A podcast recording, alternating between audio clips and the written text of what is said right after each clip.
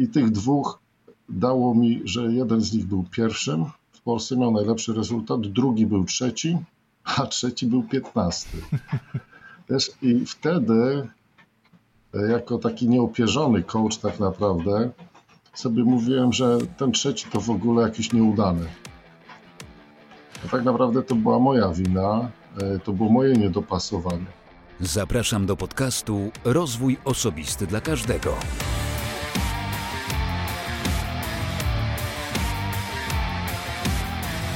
Cześć, ja nazywam się Wojciech Struzik, a Ty będziesz słuchać właśnie 133 odcinka podcastu Rozwój Osobisty dla Każdego, który nagrywam dla wszystkich zainteresowanych świadomym i efektywnym rozwojem osobistym.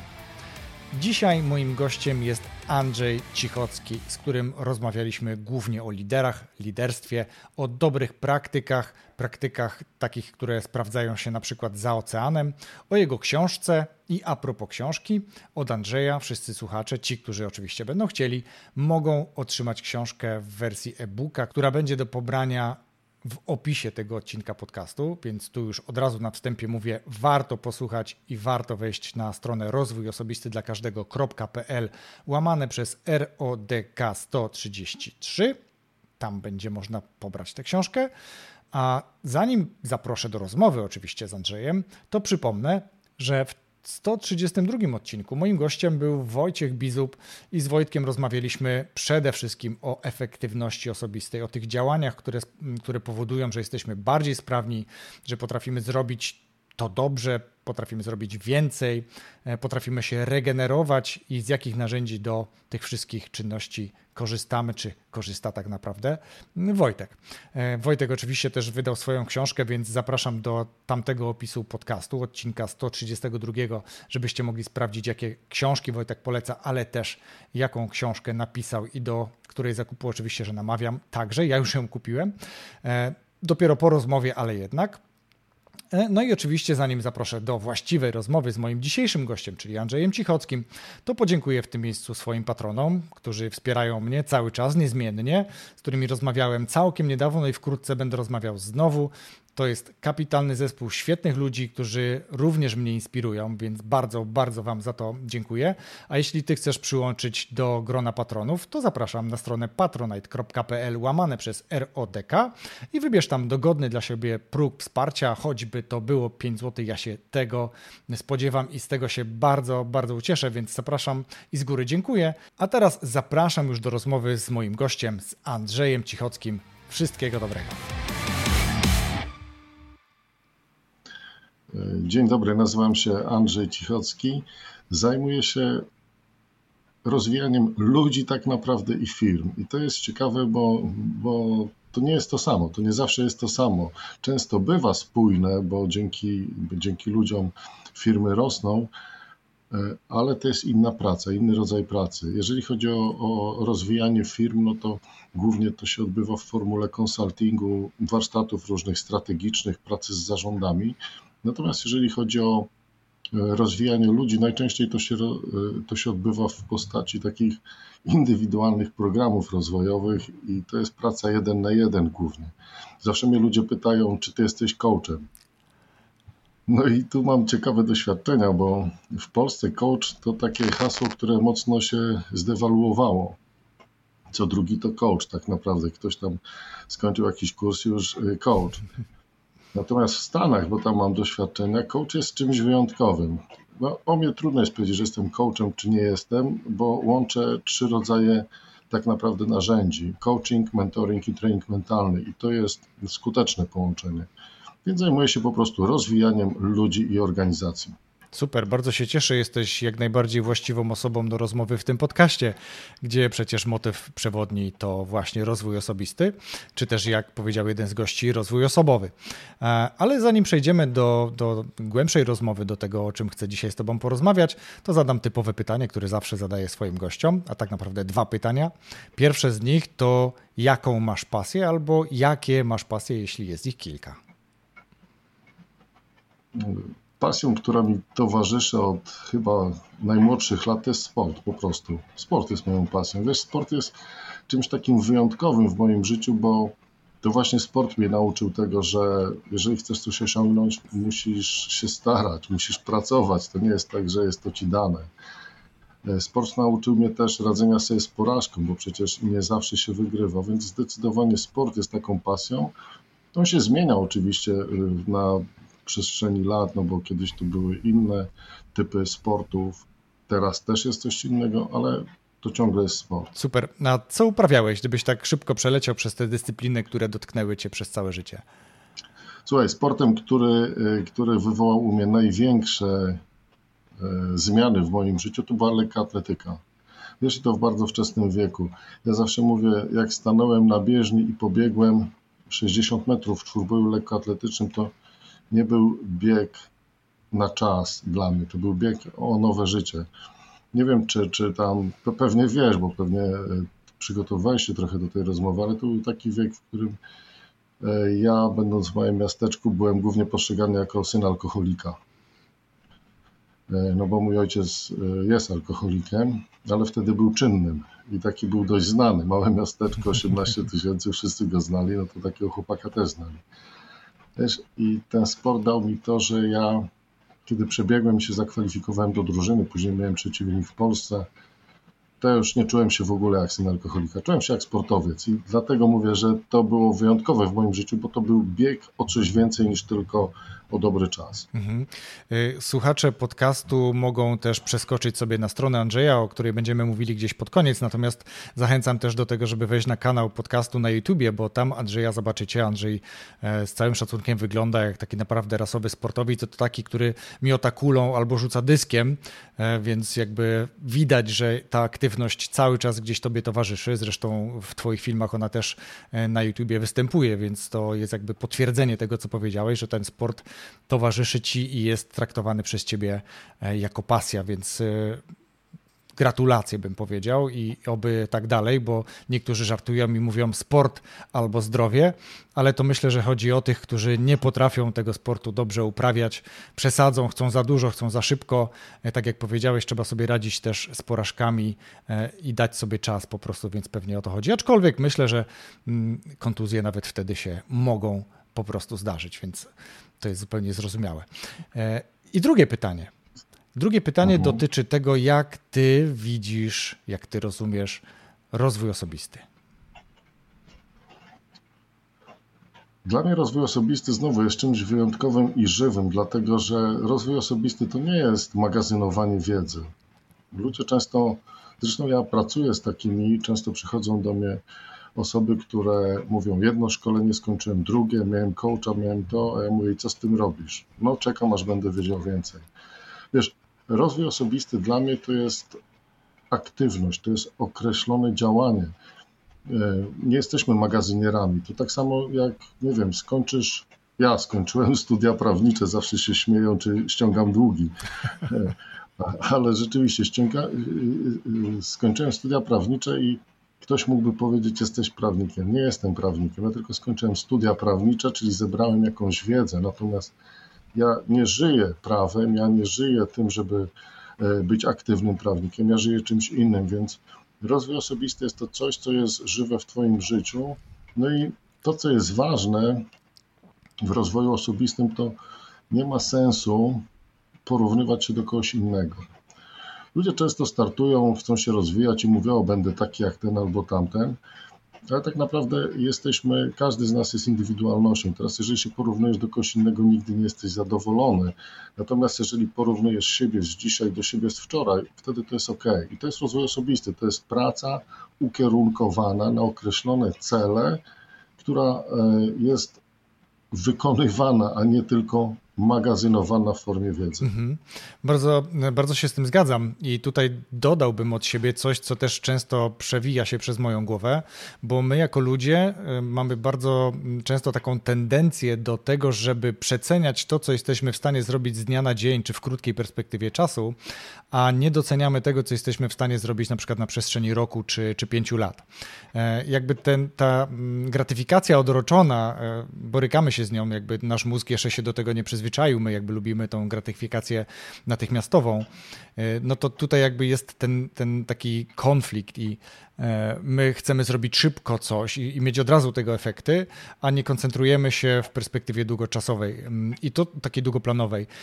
I, i, I właśnie, i to jest taka świadomość, świadomy rozwój osobisty. Z jednej strony powiedziałeś, że ktoś z Twoich klientów był na szkoleniu jednym, drugim, na coachingu i nic z tym nie zrobił. A ja też wychodzę z założenia i mówię to swoim słuchaczom, mówię to swoim znajomym, e, piszę czasem w newsletterze, e, żeby z każdej książki, z każdego wystąpienia, nawet słabego, nawet słabej książki, bo przecież takie się zdarzają. To generalnie ktoś, kto powie, że książka jest dobra, to jest dobra dla niego, dla kogoś może być przeciętna lub słaba. Ale znaleźć takie jedno zdanie, choćby jedno zdanie, które można wdrożyć realnie wdrożyć, zastosować u siebie w pracy, w życiu e, codziennym, tak żeby po prostu odczuć realny wpływ tego, że coś ta książka nam dała. Tak ja to akurat widzę. E, I sam coraz częściej staram się zwracać uwagę na to, co się dzieje w perspektywie długiego okresu czasu. E, do tego stopnia, i to też już tutaj mówiłem kiedyś, że Wolę nie wracać do swoich pierwszych odcinków podcastu. Tobie zresztą też powiedziałem, Andrzeju, przed uruchomieniem nagrania, że e, pierwsze nagranie tego podcastu nigdy się nie pokazało. Ono po prostu było słabej jakości i z gościem spotkałem się raz jeszcze i ten odcinek już nie był wtedy jako pierwszy, tylko jeden z kolejnych, ale początkowych. Więc to znowu pokazuje, jak można się przy okazji tego, co ja robię, co ty robisz, rozwijać się realnie, stosując po prostu, wdrażając rzeczy, których się uczymy. Czy coś byś do tego dodał? Znaczy, jedynie to, że rozwój osobisty ma czemuś służyć i że wiedza, którą zbieramy, a z której nie korzystamy, nikomu nie jest potrzebna. Po prostu. Ona tylko zawala nam głowę niepotrzebnie, e, zabiera czas, no bo tego czasu już sobie nie cofniemy, natomiast nic nam nie daje. Tak. Używana wiedza to skarb, ale nieużywana to po prostu kolejna rzecz, która y, jest w naszej głowie. Chyba, że ktoś się uczy po to, żeby rozwiązywać krzyżówki, natomiast faktycznie liczy się doświadczenie, a nie ta wiedza. Mm, tak ja na to też znowu patrzę.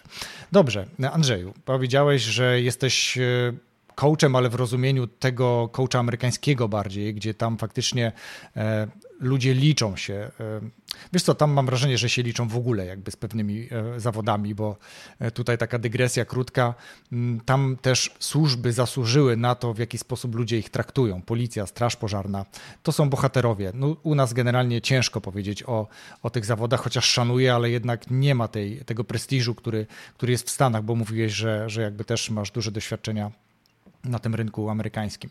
E, więc to, to faktycznie tak jest. Ale jeżeli już mówimy tutaj o tym rynku polskim, e, łączysz coaching, łączysz mentoring i łączysz rozwój mentalny, czy też, e, no tak, tak chyba nawet powiedziałeś, rozwój mentalny. Więc które z tych obszarów, albo w jakiej, może dwa pytania. Jak to chronologicznie u ciebie wyglądało? Od czego zaczynałeś? A druga część pytania to, który z tych obszarów w, twoim, w Twojej praktyce jest tym, który lubisz najbardziej? Pierwszą licencję coacha zrobiłem w 2001 roku, więc dość dawno. 20, 20 lat. Tak. Zanim coaching jeszcze był modny. No, ja miałem ten przywilej, że pracowałem w korporacjach i, i dość dobrze sobie radziłem w tych korporacjach, więc jakby też dzięki temu byłem rozwijany, o, tak mhm. powiedzmy.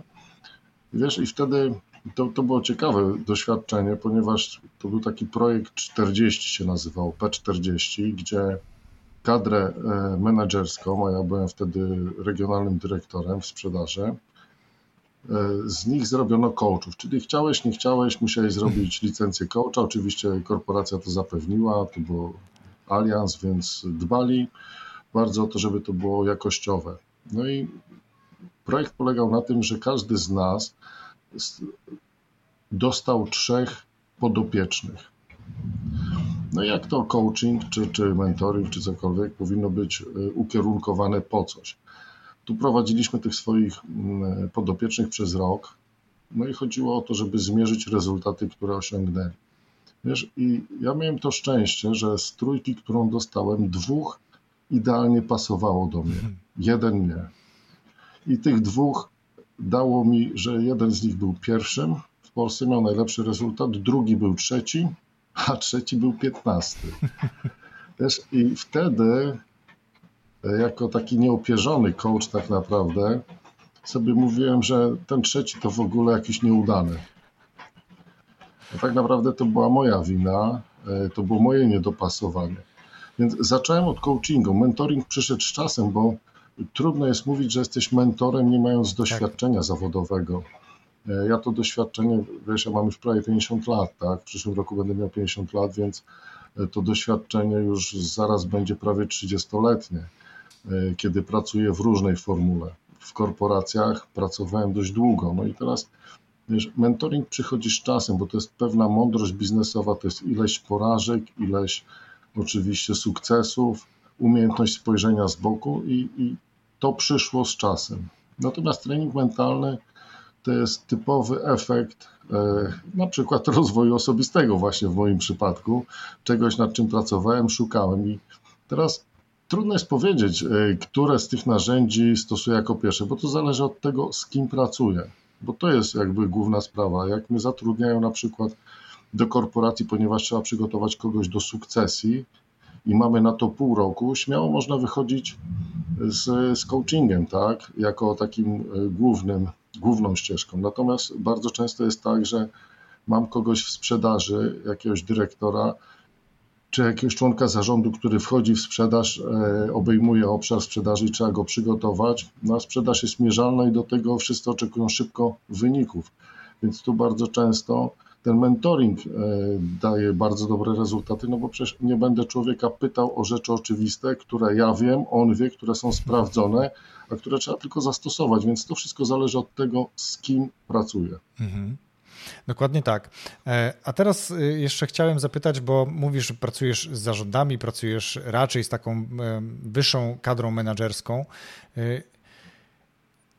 No właśnie, masz też doświadczenie amerykańskie. Jesteś kolejnym gościem, który, którego mogę o to zapytać, bo mam swoje obserwacje i bardzo ciekaw jestem Twoich.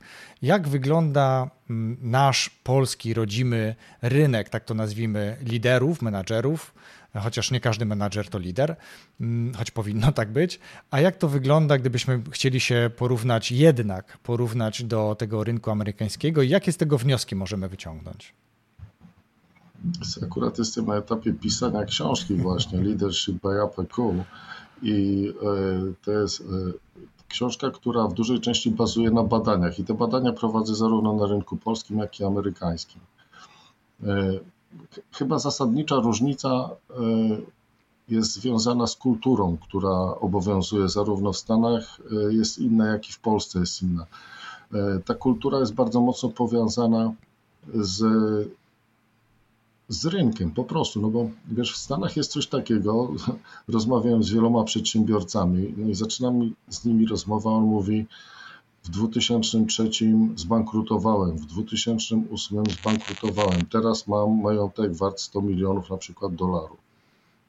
E, tam, jeżeli komuś nie wyjdzie, to takiego człowieka się ceni i to ceni się właśnie za to, że on się podniósł wiesz, cenisz go, że ma określone doświadczenia, nie wstydzi się o tym mówić, podniósł się i odniósł sukces. W Polsce, jak zaliczysz glebę, no to jeszcze skaczą po tobie. I teraz to bardzo mocno zmienia nastawienie i postawy liderów. Znaczy, nawet lider, lider to może nawet za mocno powiedziane, jeżeli chodzi o, o rynek polski, dlatego że tu jest głównie ochrona swoich stanowisk. Tu jest walka o to, żeby wziąć i jak najdłużej się utrzymać na danym stanowisku. Dopiero w kolejnych etapach e, dochodzi do tego, że e, inaczej, nieliczni są naprawdę liderami. Inny cel jest, wiesz, e, w, w Stanach człowiek ma na celu zbudowanie organizacji, nawet jak mu nie wyjdzie, to wie, że się świat nie kończy, wie, że się podniesie i pójdzie dalej. W Polsce jak upadniesz, no to liczysz się z tym, że możesz długo, długo leżeć, bo po prostu całe otoczenie niekoniecznie ci pomoże. Więc y, myślę, że to kulturowo jest uwarunkowane, inne podejście całkowicie jest do sukcesu i porażki po prostu w Stanach Zjednoczonych, inne w Polsce. I to determinuje to, jak liderzy patrzą. Mhm. Mam bardzo podobne spostrzeżenia, tym bardziej, że moja siostra ponad 20 lat y, mieszka w Stanach, pracuje tam zawodowo. Notabene tutaj w Polsce zaczynała jako studentka mm, na filologii, a tam jest dzisiaj project managerem w dużej firmie, dużej korporacji, kolejnej dużej, więc jakby jest w tym środowisku mm, IT, można tak dużo powiedzieć, czy też uogólniając bardzo. E, I też jakby rozmawiam i przyglądam się temu, co tam się dzieje. I też moje wnioski są takie, że tam ci menadżerowie, liderzy uczą się od innych liderów z tej samej mentalności, z tego samego niemalże środowiska. Środowiska, gdzie właśnie te porażki, o których mówisz, mm, są czymś dobrym i takim czymś, co się mm, jakby, wiesz, podnosi do rangi właśnie sukcesu, tak? Czyli porażka jest pewnego rodzaju sukcesem. Jeśli poniosłeś porażkę, to mo można powiedzieć o tobie też, że e, odniosłeś sukces. Natomiast u nas jest e, dużo wpływów innych środowisk, innych kultur, również europejskich, trochę amerykańskich, ale myślę, że, że e, chyba jeszcze nie nauczyliśmy się i nie zwykliśmy korzystać z tej, z tej kultury właśnie takiej mocno socjalizującej się, czy też jakby tej, tej relacyjnej takiej, gdzie liczy się właśnie zespół, team spirit, te wszystkie hasła są takie właśnie stamtąd zaciągnięte, a u nas jest e, trochę takiego zarządzania niemieckiego. Wiemy, z czym nam się niemieckie zarządzanie kojarzy, z takim twardym, wymagającym, właśnie z tym patrzeniem na wynik. E, trochę francuskiego, to już niby miększe, ale też jednak z takimi wpływami. I nie mamy za bardzo swojego stylu. Takie trochę mam też swoje odczucia. Mm, I to pewnie potrwa jeszcze kilkanaście albo nawet kilkadziesiąt lat, zanim będziemy mogli powiedzieć, że mamy faktycznie liderów, którzy wypracowali swoje metody, swój punkt widzenia e, i są, jakby liczą się w środowisku, liczą się w świecie, być może już wtedy nawet. To są takie moje spostrzeżenia. Nie wiem, czy coś do tego chcesz dodać. Wiesz, e, ja czasami jak patrzę na polski rynek, to tak jakby ludzie zatrzymali się tak w latach gdzieś e, no, przed 2000 rokiem, tak to nazwijmy. Przed 2000 rokiem, dlatego że to był taki charakterystyczny okres w ogóle dla przywództwa. Do, do lat 70., tak naprawdę ubiegłego stulecia, e, to w ogóle funkcjonował model klasyczny od zawsze. I to wiesz, model klasyczny jest oparty na autorytecie, ale wynikającym ze stanowiska albo z pochodzenia, mhm. natomiast nie z kompetencji. Nie wiem, czy to burza chyba. E, coś, co, coś takiego słyszę właśnie, także oby tam nic nie przeciekało. To, to burza.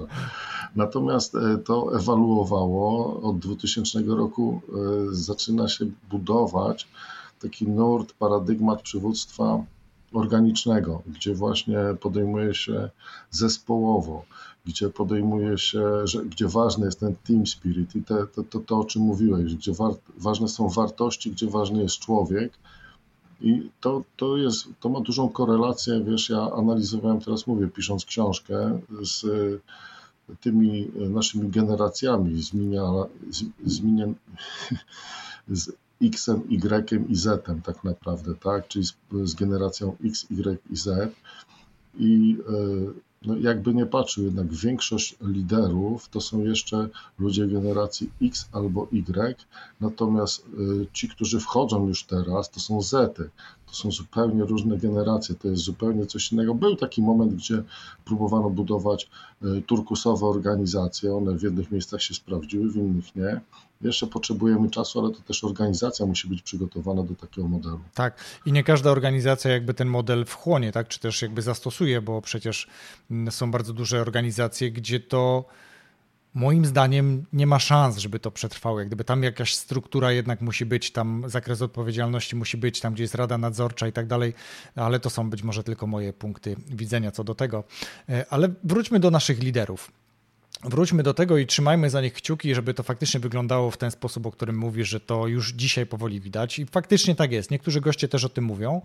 Mm, I mówią częściej e, oficjalnie, natomiast kiedy pytam trochę, można powiedzieć tak w kuluarach, to jednak mówią, no to jednak idzie bardzo powoli, no to jednak jeszcze jest trochę mało tych, tych liderów.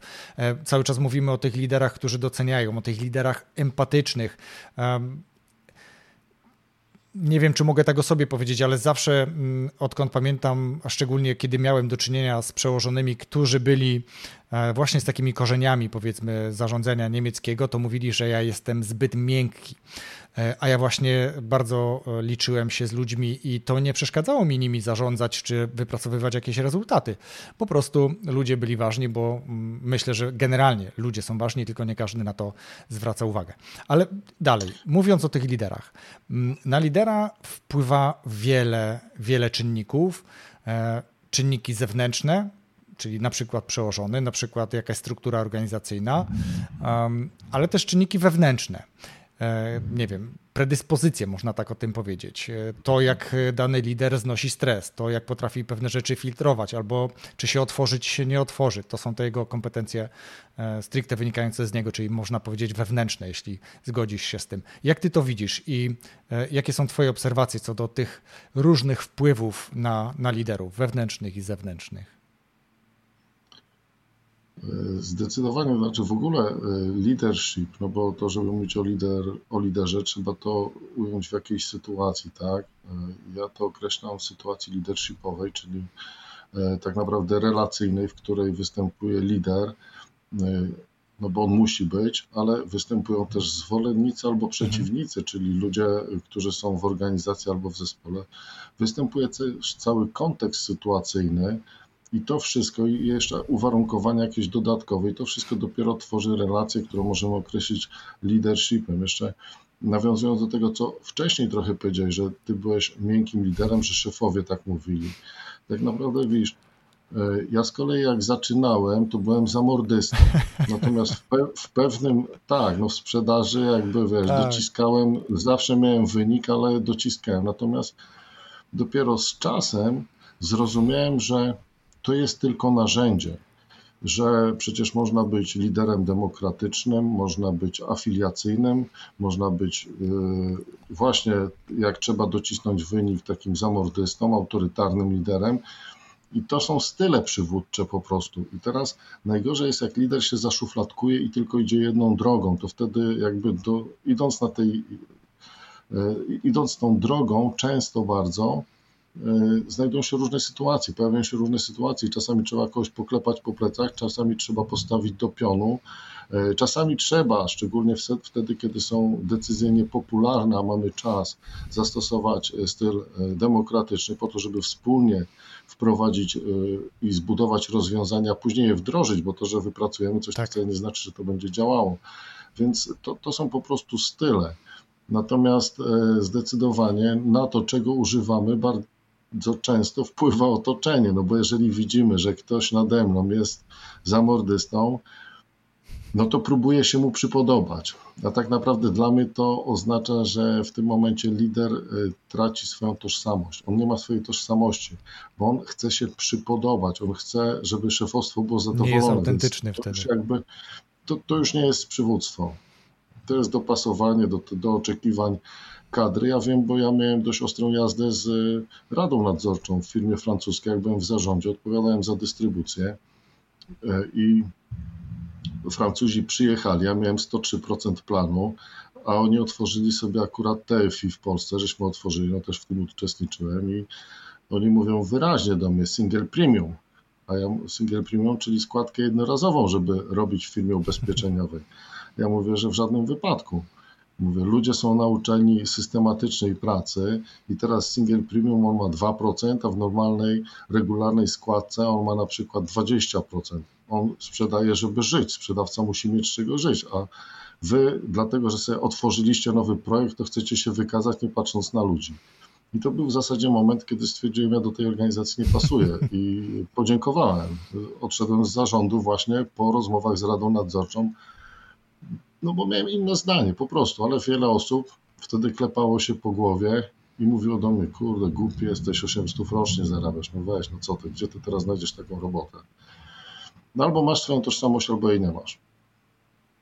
Dokładnie tak. E, niektórzy pytają na kiedy, a niektórzy pytają po co tak jak można powiedzieć, czy kwitować to, co, to, co przed chwilą powiedziałeś. I, I szanuję za to, bo to wymaga olbrzymiej odwagi, ale też tak naprawdę doświadczenia, bo inaczej nie będziesz w stanie poprzeć swoich argumentów i udowodnić, czy też przekonać, próbować przekonać mm, osoby w tej radzie, że to niekoniecznie najlepszy pomysł.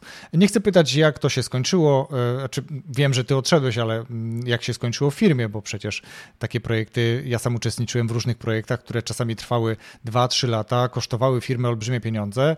Już prawie zaczęło kiełkować, ale uznali, że jednak nie, oni chcieliby, żeby ciągnąć trawę, bo wtedy będzie rosła szybciej, a przecież tak się nie dzieje. Kiedy trawę ciągniesz za dziebła, ona wcale szybciej nie rośnie.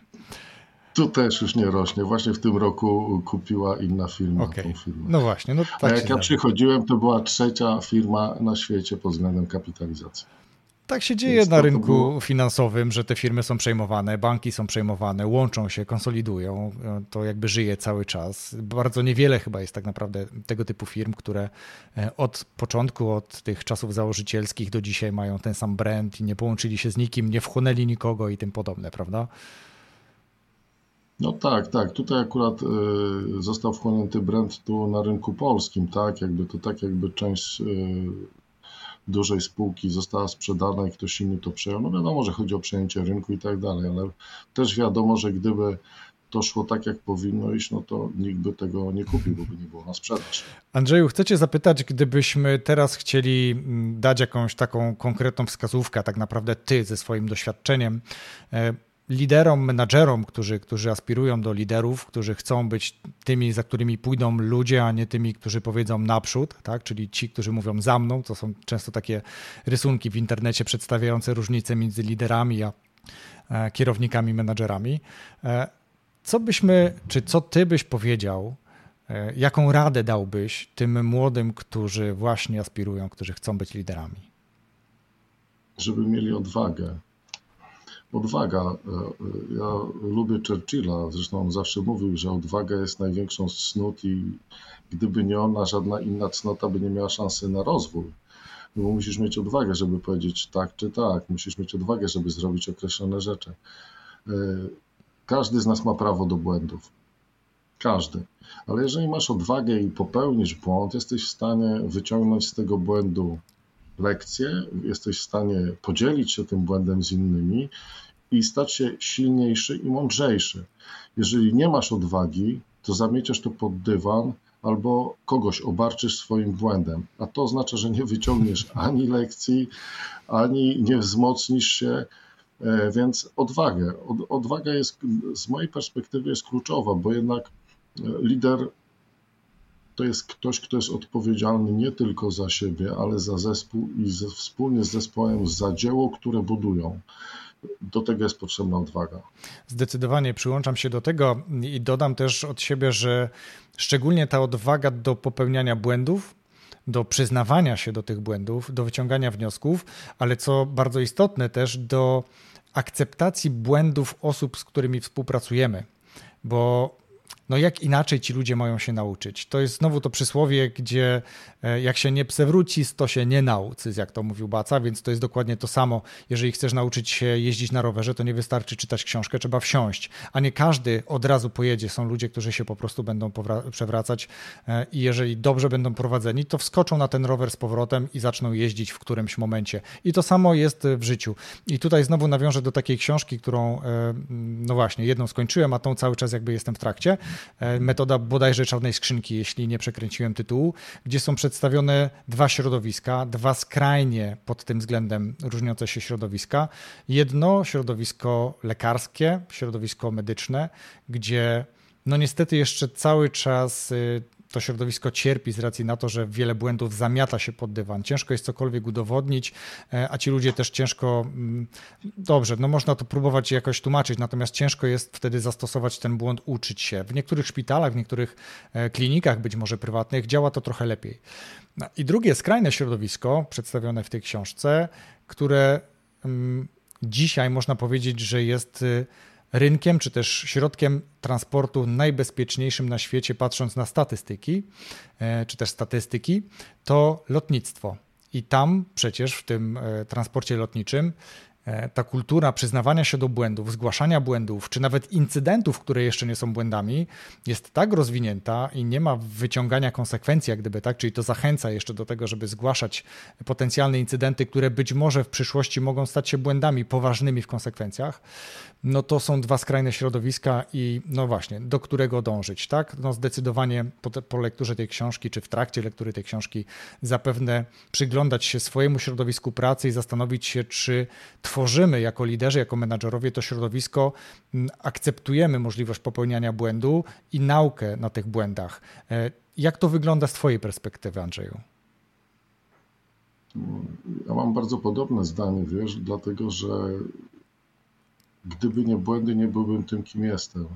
To jest jakby dla mnie oczywiste, bo to właśnie błędy uczą cię wielu rzeczy, ale też uczą cię pokory i pewnego takiego obiektywizmu, bo jeżeli e, jesteś liderem, to przykładasz tą samą miarę do siebie co do innych. Czyli jeżeli ty masz prawo do błędów, to ludzie w twoim zespole również mają prawo do błędu.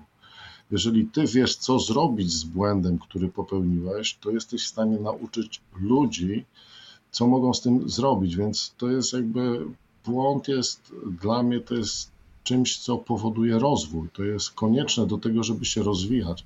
W środowisku, w którym przychodzi wszystko łatwo, e, to nie działa. Wiesz, jest coś takiego, nie wiem, czy, czy słyszałeś kiedyś syndrom oszusta. Tak, oczywiście. Nagrałem odcinek o tym. No właśnie. Sam go miewam. I, i, i to jest charakterystyczne właśnie dla. Znaczy, powody są różne, tu nie mhm. będziemy teraz jakby w te aspekty psychologiczne wchodzili, ale to wygląda niestety tak, że ludzie, którzy cały czas byli, jedna grupa osób, to jest, są, właśnie tacy, którzy cały czas mówiło się im jesteś cudowny, wspaniały, w zasadzie za nich się wszystko robiło i taki człowiek młody dorasta w takiej e, świadomości swojej wyjątkowości i to jest dobre, ale też w takim trochę jakby był w enklawie. W bańce. Nie, tak, w bańce nie są dostępne żadne doświadczenia, które mogłyby go zranić albo zaboleć. Tak. No i wchodzi w życie dorosłe i nagle bum, nagle dostaje strzał. I w tym momencie y, on zderza te dwie rzeczy, to co wcześniej słyszał z tym, czego doświadczył. I y, no, wtedy bardzo często właśnie pojawia się syndrom oszusta, czyli osoba mówi, no nie, nie, tamto to wszystko było fikcja, ja nie zasługuję na to i nagle zaczyna bać się zwyczajnie. Mhm. Więc e, no tak, tak, to jakby działania, odwaga, e, realne podejście, no i doświadczanie błędów to jest coś, co nas kształtuje, więc e, zdecydowanie tak. Super. A co z, taki, co z takich kompetencji liderskich, E, które świetnie sprawdzają się właśnie na tym rynku amerykańskim, a u nas być może nie przyjęły się albo jeszcze nawet e, za bardzo nie wiemy, nie potrafimy przenieść tego do nas. Czy masz takie obserwacje? Jest coś takiego, co chciałbyś przenieść stamtąd tutaj do Polski, żeby nasi liderzy byli po prostu lepszymi liderami? To w Polsce już też zaczyna funkcjonować, wiesz, w małym i średnim biznesie.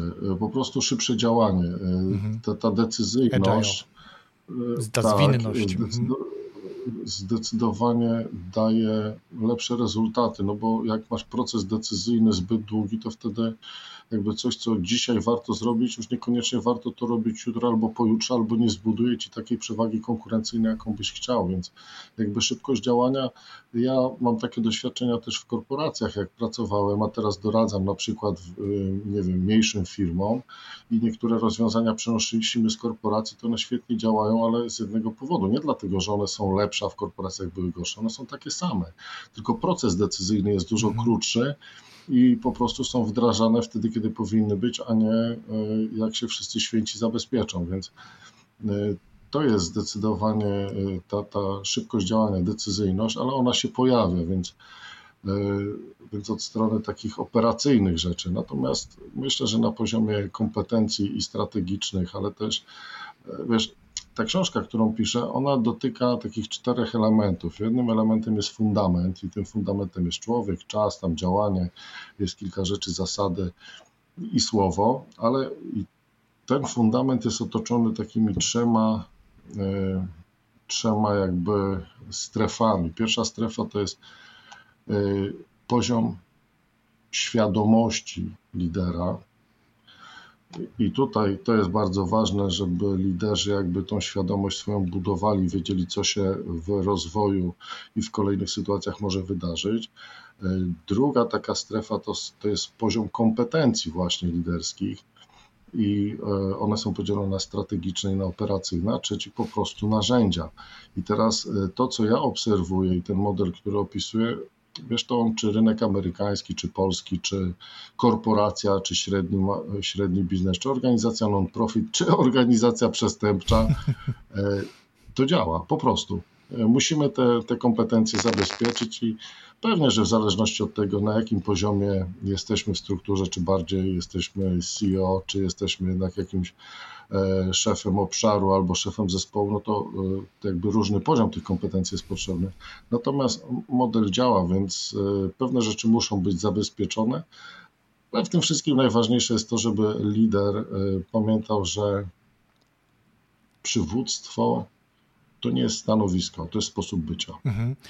To też dodam jeszcze, bo chcę wrócić do jednego tematu, ale e, przywództwo, czy też jakby lider, to żeby zrozumieć to, szczególnie ci, którzy być może mijają się z prawdą, zespół nie jest dla lidera, tylko lider jest dla zespołu. To jest jakby taka rzecz, która dla mnie jest oczywista i staram się tego przestrzegać, natomiast e, no, no bywa, że niektórzy myślą e, zupełnie inaczej. Natomiast ja chcę wrócić do tych procesów decyzyjnych, bo bardzo sprawne organizacje mają bardzo krótki, szybki proces decyzyjny i tak z mojego doświadczenia, z mojego punktu widzenia są dwie drogi.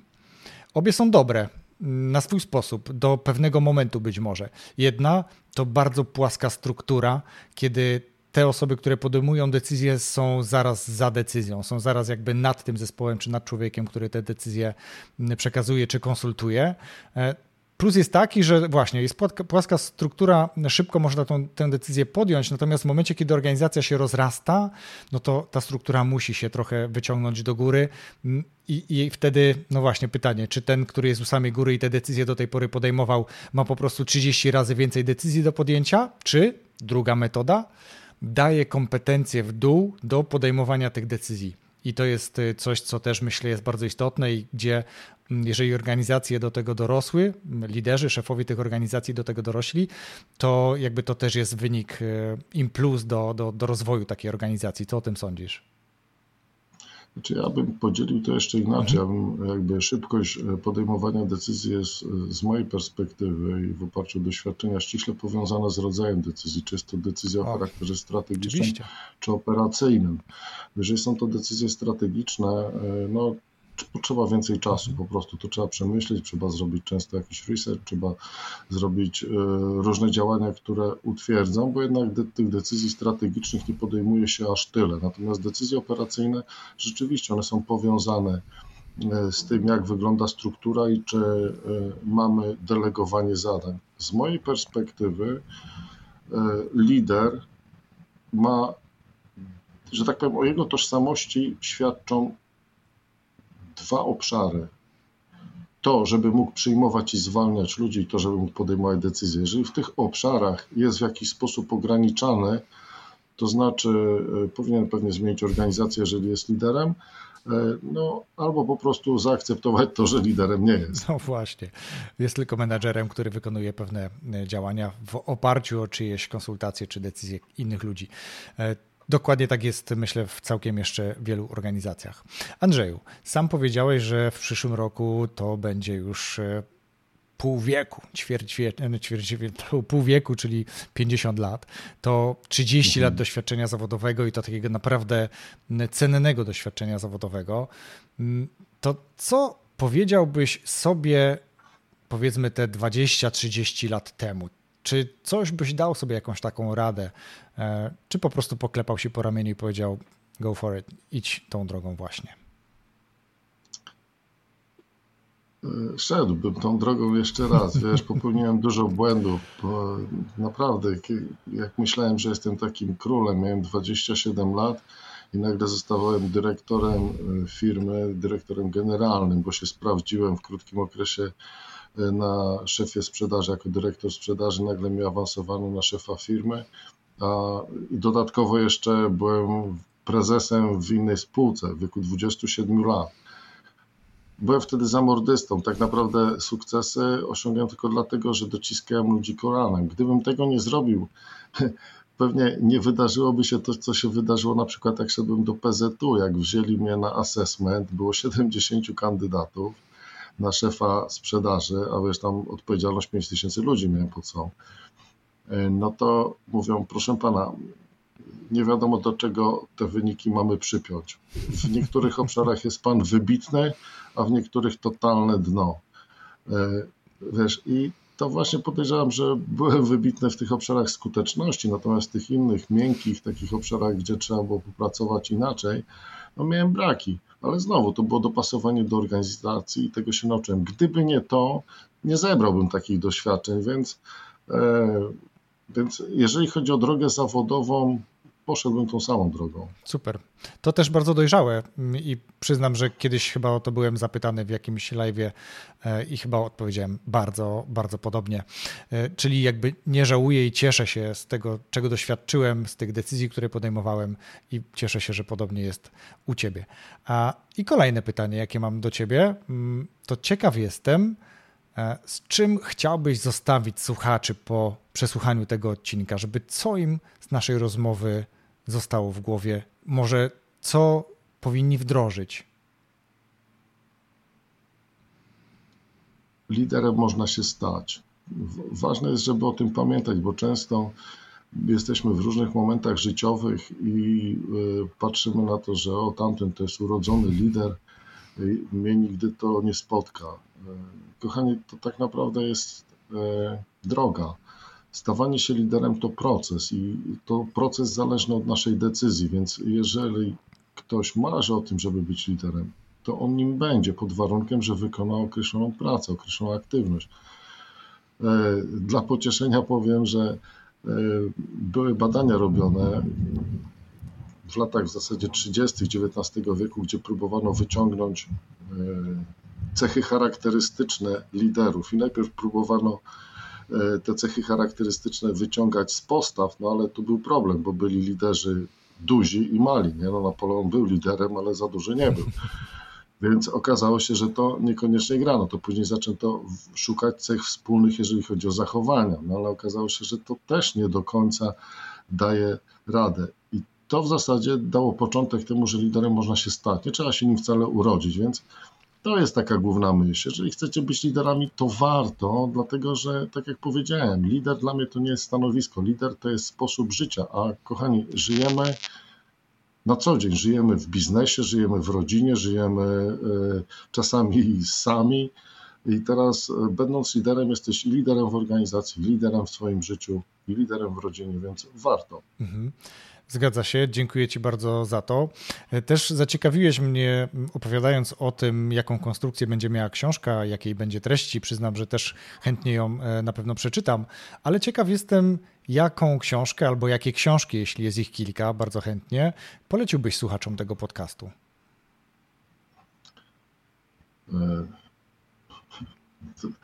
Znowu, kurde, to nie ma takiej recepty mhm.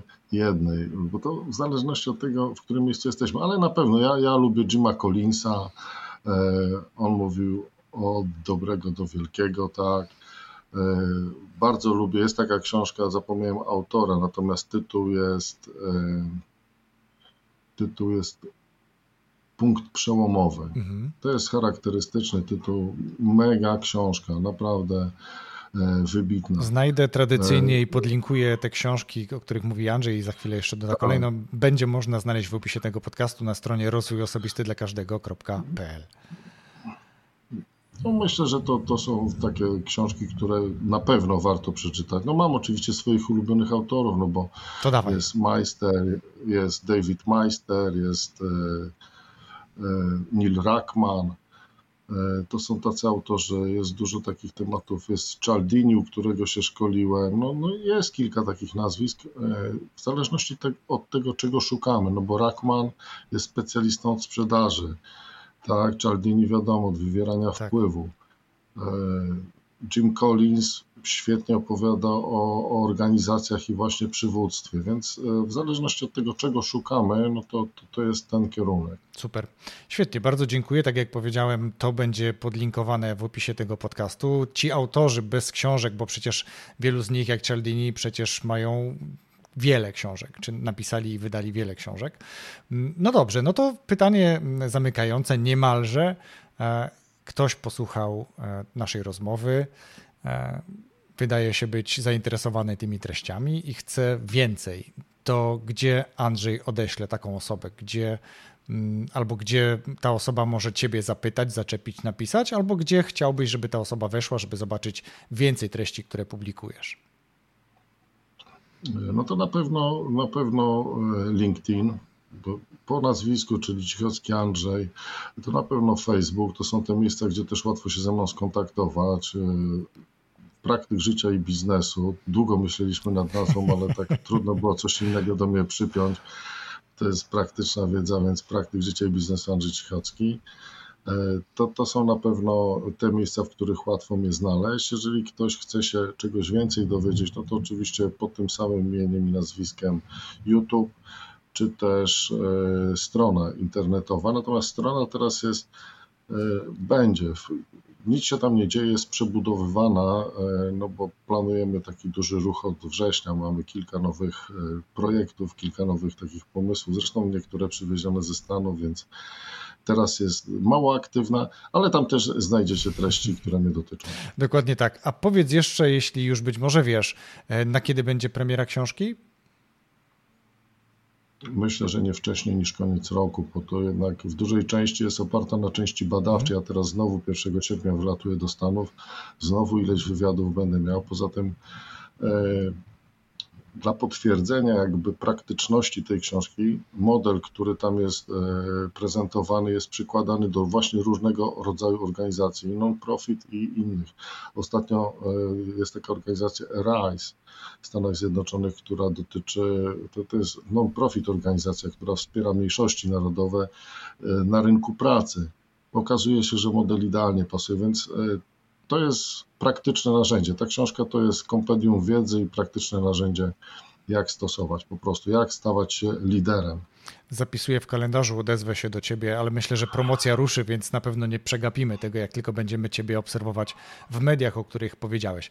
A ja bardzo dziękuję ci, Andrzeju, za tę rozmowę i trzymam kciuki za wszystkie projekty i czekam na książkę. Bardzo, bardzo dziękuję.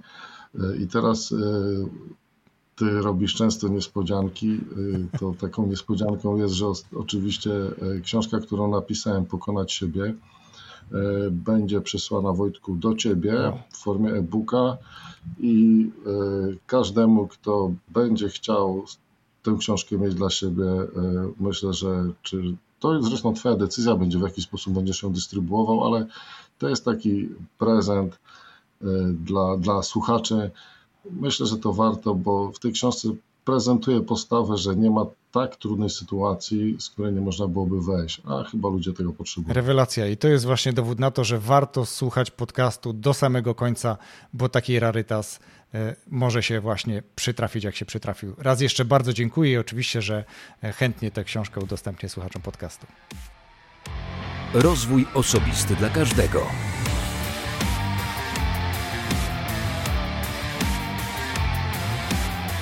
Dziękuję Ci za wysłuchanie tego odcinka do końca, jeśli go słuchałeś oczywiście. Jeśli go oglądałeś przy okazji słuchając na YouTubie, to również bardzo dziękuję. Jeżeli odcinek spodobał Ci się na tyle na YouTubie, to może będziesz chcieć nacisnąć przycisk subskrybuj i dać łapkę do góry.